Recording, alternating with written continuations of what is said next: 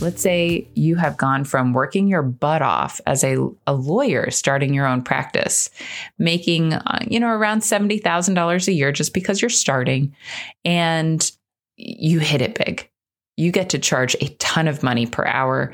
You're starting to bring in $400,000 a year and your brothers and sisters are starting to say, "Hey, can you can you pay for our family reunion?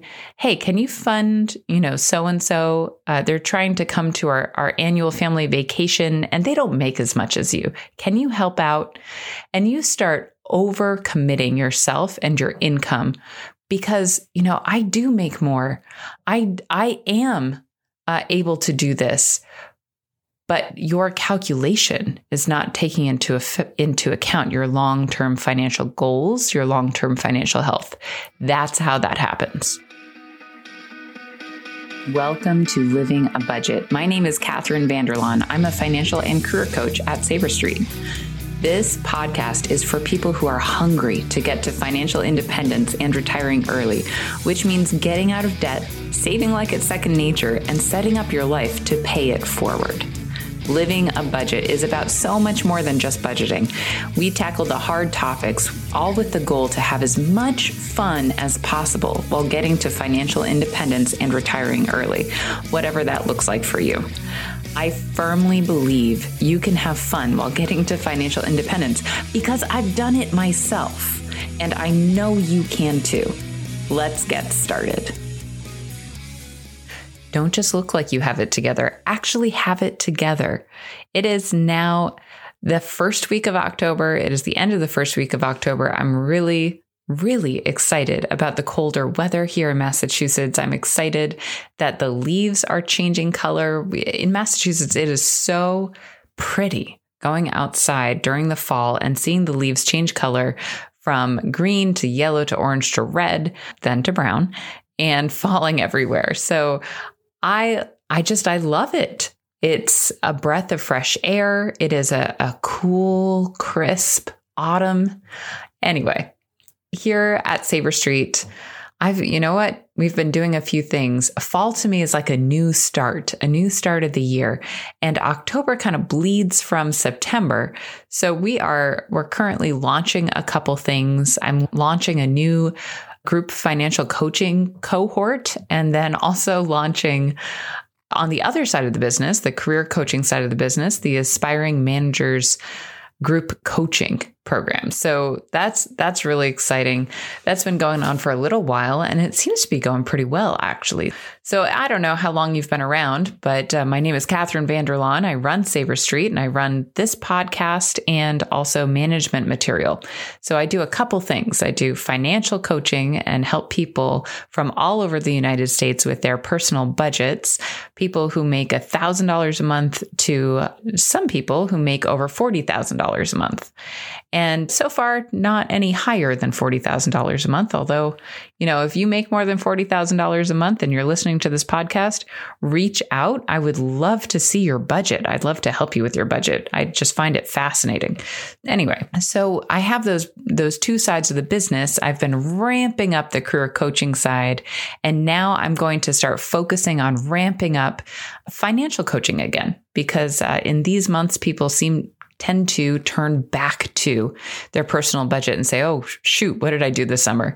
and try to make up for it. So, so anyway, let's get to the episode. In this episode, we are discussing what it looks like to actually have your financial life together instead of just looking like you have your financial life together. So let me let me talk about the differences between those two things a lot of people, a lot of people like to look like they have their financial life together. They are usually people who are concerned about what other people think about them. And they will do things like buy the best house in the neighborhood. They will, uh, they will have a, a very nicely manicured lawn. They will have the best cars. I mean, they look like they have it together. You see their vacation pictures on Instagram and Facebook. It is, they look like they are having the time of their lives. And there is nothing wrong with enjoying your life. There's nothing wrong with having the time of your life, except when you are sacrificing your long term future, your long term financial goals to have the time of your life now. People tend to use the excuse or, or think things like YOLO, uh, you only live once. Well, yeah, that's true. So take care of your whole life not just your life now. And there's there's time and place for living in the moment, but there's also your whole life to prepare for and look forward to. So people who actually have it together can look like they're having it together and they can also from the outside in not look like they are uh, very rich or prosperous people. And either side, either way you go, that's okay. I've been in both sides of this. I've been poor, poor, not looking like I had my life together and also not having it together to kind of house poor, which means that I, we, we looked like we had our life together, but our budget was really, really, really tight. Um, and then we've been, um, well, I guess we didn't ever look very rich if i'm if i'm thinking about it except maybe my parents when i was a when i was a kid. My parents uh, got the you know best house in the neighborhood some mercedes benz a town and country van that was gold painted. And little did i know as a child they ended up not having all that much money on a month to month basis. So that's that's an example of looking like you have it together when you when you might not be preparing for your long-term future. Now, my parents are fine. They're doing fine now, figured it out, which just goes to show you you can in any situation you can turn it around. You know, I, I mentioned early on, I work with people who make who barely make a thousand dollars per month and people who make over twenty thousand dollars per month, some who make over forty thousand dollars per month and have debt, no savings, and don't own a home. Let me emphasize that saving more money and being financially secure is less about how much money you make and a lot more about what you do with what you have. It is about your behaviors and what motivates your behaviors because your motivations are going to drive your behaviors when you're not careful, when you're not uh, thinking about what you're doing. Your motivations will drive your subconscious behaviors and will cause you to spend or not spend money on different things. So it's not about how much money you're bringing in, although that certainly helps after you have your behaviors down. It is about what you're spending and the gap between how much you make and how much you're spending. And really how you structure your life to have that breathing room. So let me give you an example. If you made $20,000 per month, and that is, um, let's see, that is $240,000 per year, and you spent $19,000 every month, you'd be able to save $1,000 every month. That's $12,000 a year. To a lot of people, that sounds great. But let me tell you how this plays out. You know, it sounds great and at that rate, if the person I'm coaching, let's say I'm coaching them, started at age 30, that's when a lot of people wake up to the, oh, oh, I should really start budgeting now. If they started saving that $1,000 per month and they retired at age 67, they'd have almost $4 million in the bank. So they're 30 now in 2021.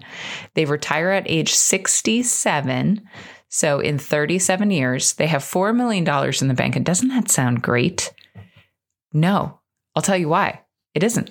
At their current rate of spending, so they're spending $19,000 every month. If they're really, and this is post tax, you know, not pre tax, okay, post tax. If they're spending that much, which I've seen it, it is possible. It is real easy to spend $19,000 a month, especially when you're making that amount of money. So if they're spending that at their current rate of spending, taking into into uh, inflation into account, they would run out of money at age 72 just 5 years after retiring. How crazy is that?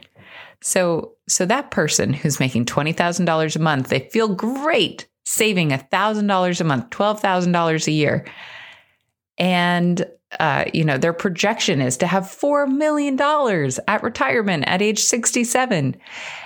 And the other side of the projection is they'd run out of money in five years.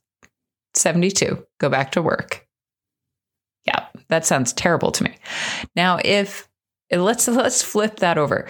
If somebody made $70,000 per year post tax, so that's like having a $100,000 per year job okay which is very doable in today's day and age. I know people people are saying like oh my goodness the job market it's so hard. I can't make that much money. Come see me in career coaching. It's not that hard. Let's get you there. So if if somebody made $70,000 per year and could save that same amount uh, $1,000 a month or $12,000 per year and live off of that $58,000 per year, which is not hard post tax, then the person could reasonably retire at age 70. I'm changing that number 70 with around $5 million in investments and not run out of money through retirement. Probably not right?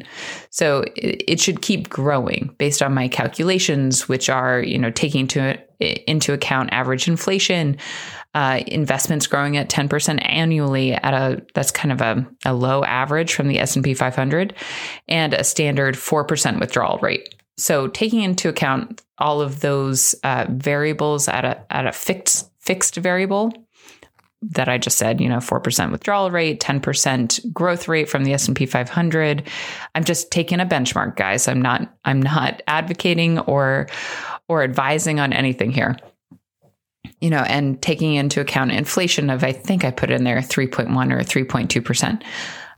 That person who's making $70,000 a year living off of 58, saving $1,000 a month starting at age 30, could retire in 40 years with $5 million in the bank and not run out of their retirement savings. The biggest difference is lifestyle. That is the biggest difference. So if if that sounds better to you than running out, out of your savings in 5 years, well, let's, you know, keep listening keep listening because most people, most people have this sort of lifestyle creep. You start making more money and you start thinking, I, I, should afford different things. You start saying, you know, it's my responsibility because I'm making more money. Now I have to do all of these different things for all different people in all different places in, you know, it, it, all of these different things. You know, I, I'm making $400,000 a year.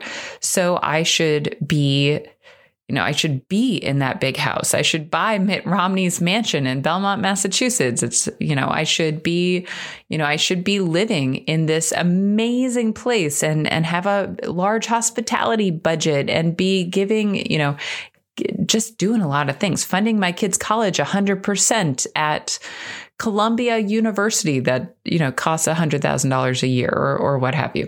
So I don't actually know how much it costs. I'm just throwing some numbers out there. Sorry, Columbia. I have a friend who goes there and it's great.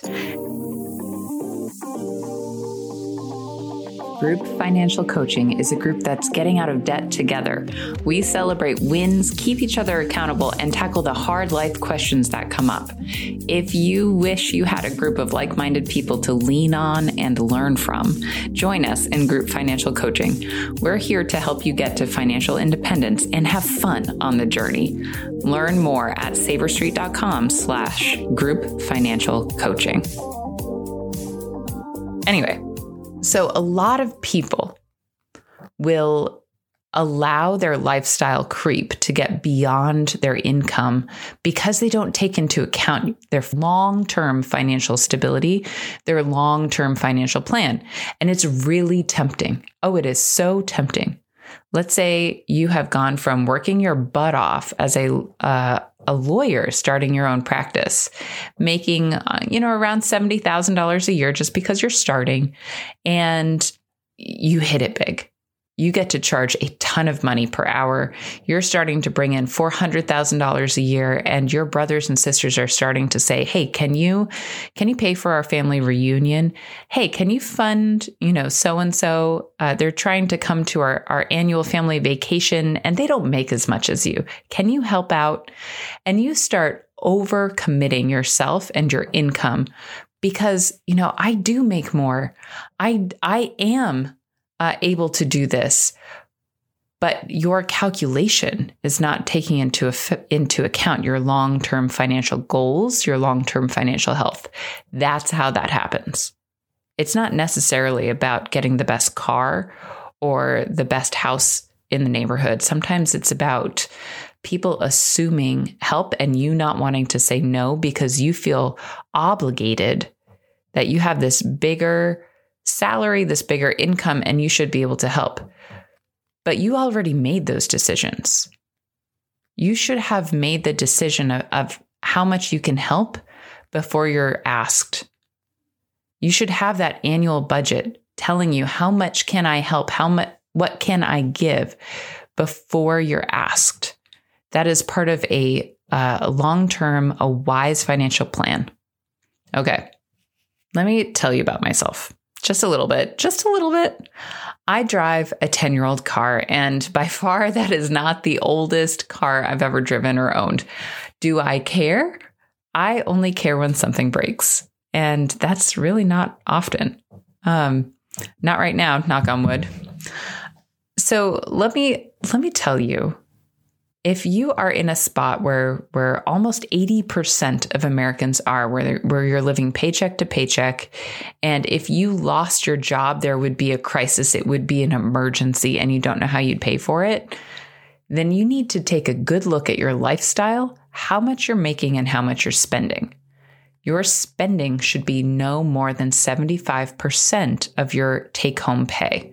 The other 25% should be between saving and you know and and like a little emergency savings. So it's actually saving and investing is what I'd advocate. 25% towards saving and investing.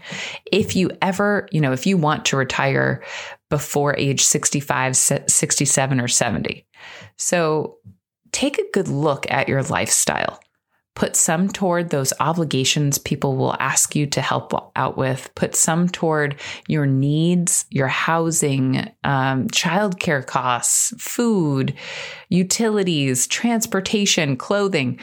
Put some toward your wants so that you are not living a, uh, a deprived lifestyle. And if you're like me, put some toward your giving. We we like to give. It keeps us ha- happy and healthy. I mean, giving is, I think, a, a fundamental part of human nature. It is what keeps us full of joy. I give because, well, I love because God loved me first, and I give because He gave to me. So I love to give to to other people in need. I love to give uh, money and time. And so if you are somebody who wants to do that, then put it in your budget. Make sure you have a plan for it and you know what your limits are. So you're take care, taking care of your long term financial health and not just your short term needs or short term, you know, what people ask you for. That allows you to give without feeling resentment. Anyway, all right, I digress. So take a look Take a good look at your lifestyle to figure out what your priorities really are. Are you prioritizing your long term financial health and stability, or are you prioritizing your comfort and your reputation? What's driving your buying decisions? What can you reasonably afford while prioritizing your long term financial health? For me, for me specifically, I'd rather look poor and be rich than, than be poor and look rich. I would rather have a house that people look at from the outside and go, ooh, mm, yeah, they could use a lawn care service than have a house where people drive up and go, ooh, you know what? I'll knock on their door. I bet they'd buy my Girl Scout cookies. So, you know, I, that's that's who I'd rather be. I'd rather know that my long-term financial health is taken care of so that I'm not a burden to anyone.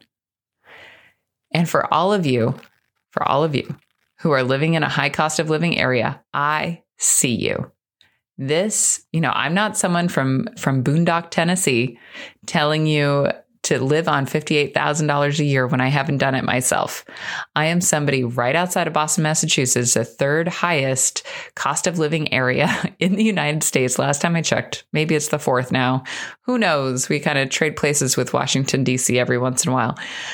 You can still do it. If you're in San Francisco, New York City, Boston, Massachusetts, DC, any of those areas, you can still do it. It's possible. Once you know what you're willing to do and not do with your life, once you have those percentages that are good earmarks for your money. So I take 25% for savings, around 40, 50% for needs. And then the rest is, you know, it's, it's personal, it's personal finances. So the rest is a little variable. I, we kind of decide what to do with it, giving and wants and, and things like that. If you need help, I can help you figure it out and dive into a life that will set you up for the rest of your life. I started this podcast telling you that it was more about behavior than it was about your how much you make. And that is 100% true. It is a lot more about behavior than how much you make because human beings are by definition almost almost everyone that I've met has been very very malleable, very very adaptable. That's the word I'm trying to look for. Adaptable. And you are too. You might not feel like it right now, but if something big were to happen in your life and you fell on your butt, I'll tell you what, adapt or die. So you are adaptable. You are able to adapt to your situation. And the way you look at your money needs to be part of that equation. If you start looking at your money and you think, okay, 25% of this needs to go to saving and investing between, between an emergency fund and, and saving and investing for retirement, then you're going to start treating your money differently. If you're looking at your money right now and you're seeing a hell of a ton of, of debt, then you're going to realize that the rest of that money, you know, you're your work is going to finance that debt instead of going to finance your future retirement dreams. So take a good look. Look at it. The only way to change is to look at reality. Look at your look at the reality of your financial situation right now so that you can plan for the reality of your future. Okay. If you need help, I can help you figure it out. That is what I do all day. I do a little bit of financial coaching, do a little bit of career coaching. So if you need help, I'll pinpoint and help you figure out what it is that you need help with. If it's your behaviors, usually. If it's your perspectives, maybe. If you are uh, giving a bunch of money away or feel obligated, maybe. You know, if you just need help with the procedure, definitely I can help with that. You know, but you know it, it, depends on what you need help with. If you are only making a thousand dollars maybe two thousand dollars a month take home talk to me. Let's get you in career coaching. Let's get you in in something that you love that you believe in that you can get behind that will also make you a good amount of money. Those are not unicorn jobs. Those are normal jobs. Normal jobs in the corporate world anyway. So Come talk to me, book a complimentary consultation. It is possible. Break it down, look at your reality, plan it out, plot it out, benchmark 25% towards saving and investing. If you have debt, that, that 25% or more should be going to paying off your debt. Okay. Debt servicing is going to suck the soul out of your retirement. Get rid of your debt. And I don't mean your mortgage. That one, that one unfortunately needs to stay most likely. That'll be in a future podcast. You know, pay off your home early or invest more. I might just do that next. Anyway, look at your reality. Stop judging your neighbor and stop trying to catch up with your neighbor. You don't need the best house in the neighborhood. You probably shouldn't buy it anyway. You don't need the best car in the neighborhood. Really reasonably look at your lifestyle and what you can afford. And then build from there. All right. I hope this was helpful.